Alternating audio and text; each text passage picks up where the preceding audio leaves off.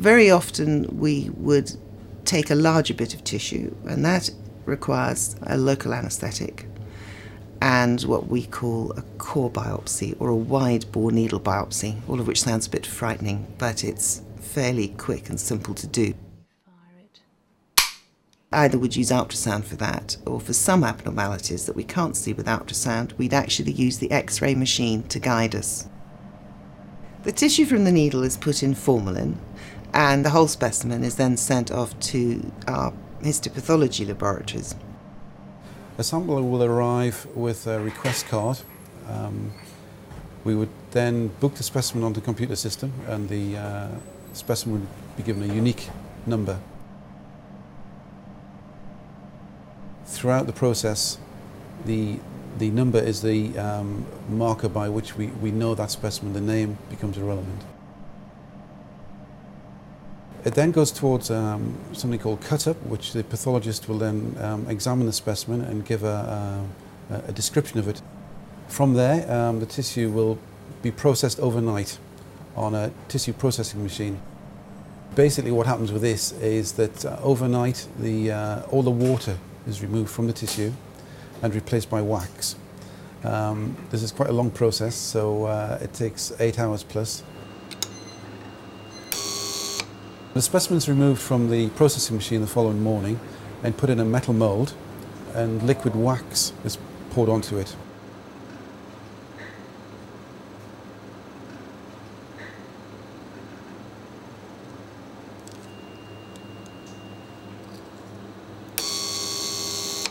When this solidifies, we can take the tissue out of the mould and then it's ready for sectioning.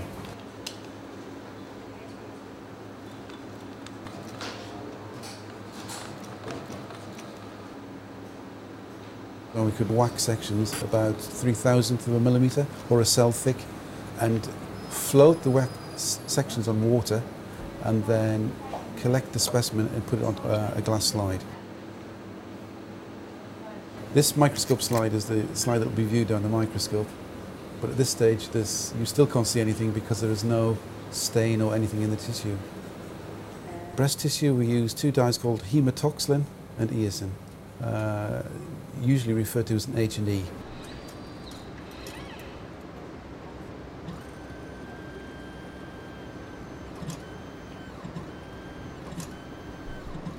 The hematoxylin is a purple stain which stains the nucleus of the cell and the eosin is a pink, pinky reddy stain which stains the cytoplasm of the cell. And it's the nucleus of the cell which is the important element that the pathologist will be looking at later to make a diagnosis whether it's malignant or otherwise.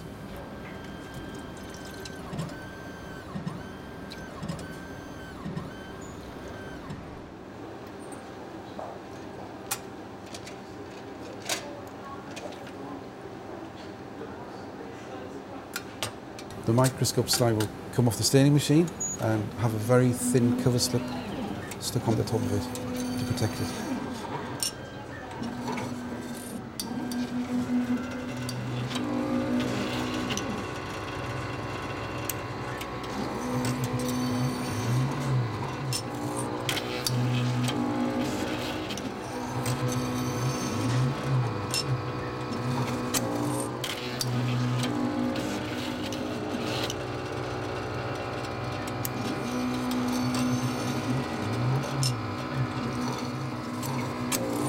Is then labelled, QC down a microscope to make sure it's uh, the quality of staining is good, uh, the quality of the sectioning without any scores, and, and that the name is right and it's married up with the right card, and then goes through to the pathologist for a diagnosis.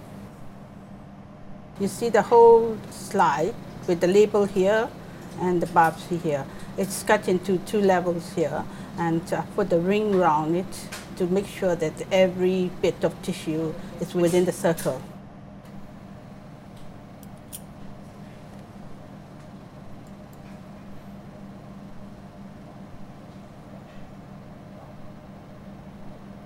This is the breast duct there. It's lined by very uniform cells around it. Uh, and you look at the stroma, it's very clean and clear, nothing much in it. So this is what it looks like in a normal breast. Now, there are a few different outcomes from the biopsies. One is obviously this is good tissue, it came from the right place, and it's not a cancer. We don't have to worry. We can then reassure the woman that's fine. Sometimes we can say this is actually a little tumour, but it's not a cancer and it's fine, and we can then reassure the woman. Or some women would then say, Oh, but I want to have it out because I know it's there. And we, we hope that doesn't happen too much. It's one of the side effects of screening, of course, is that you have to have things done when you don't have cancer.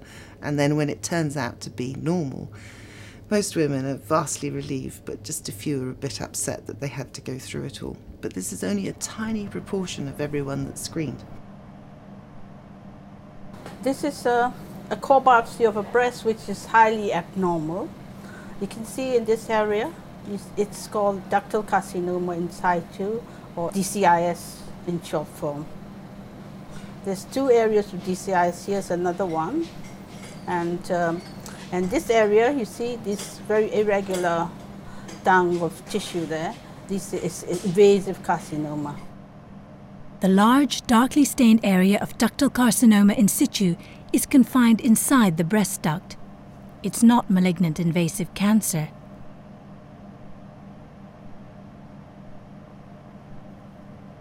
But this biopsy also contains invasive carcinoma, which is spreading into the surrounding stroma, the lightly stained framework of connective tissue that surrounds the ducts and glands. Higher magnification shows that the cancer cells are very abnormal. They vary in size and stain much more darkly than the normal breast duct cells. This is an invasive ductal carcinoma. And now you look at the cells, you see the nucleus is not regular, it's gone haphazardly and variation in sizes. So this is the highest power times 40 of an invasive ductal carcinoma. Look at the cells. It's nasty looking cells. Sometimes, of course, it's, this is definitely a cancer, in which case we talk to the woman about that. We have a surgeon on hand. We will go through the whole process of uh, what would happen next to her. Although many women do still find themselves having to cope with the realities of breast cancer, the whole point of breast screening is to reduce the numbers of women facing this experience. Early detection, for example, through the NHS breast screening programme is essential in improving survival rates. Current five year survival rates are actually 80% for women living in England, which means that 80% of women diagnosed with breast cancer will survive for five years or longer. And these are the best that they've ever been.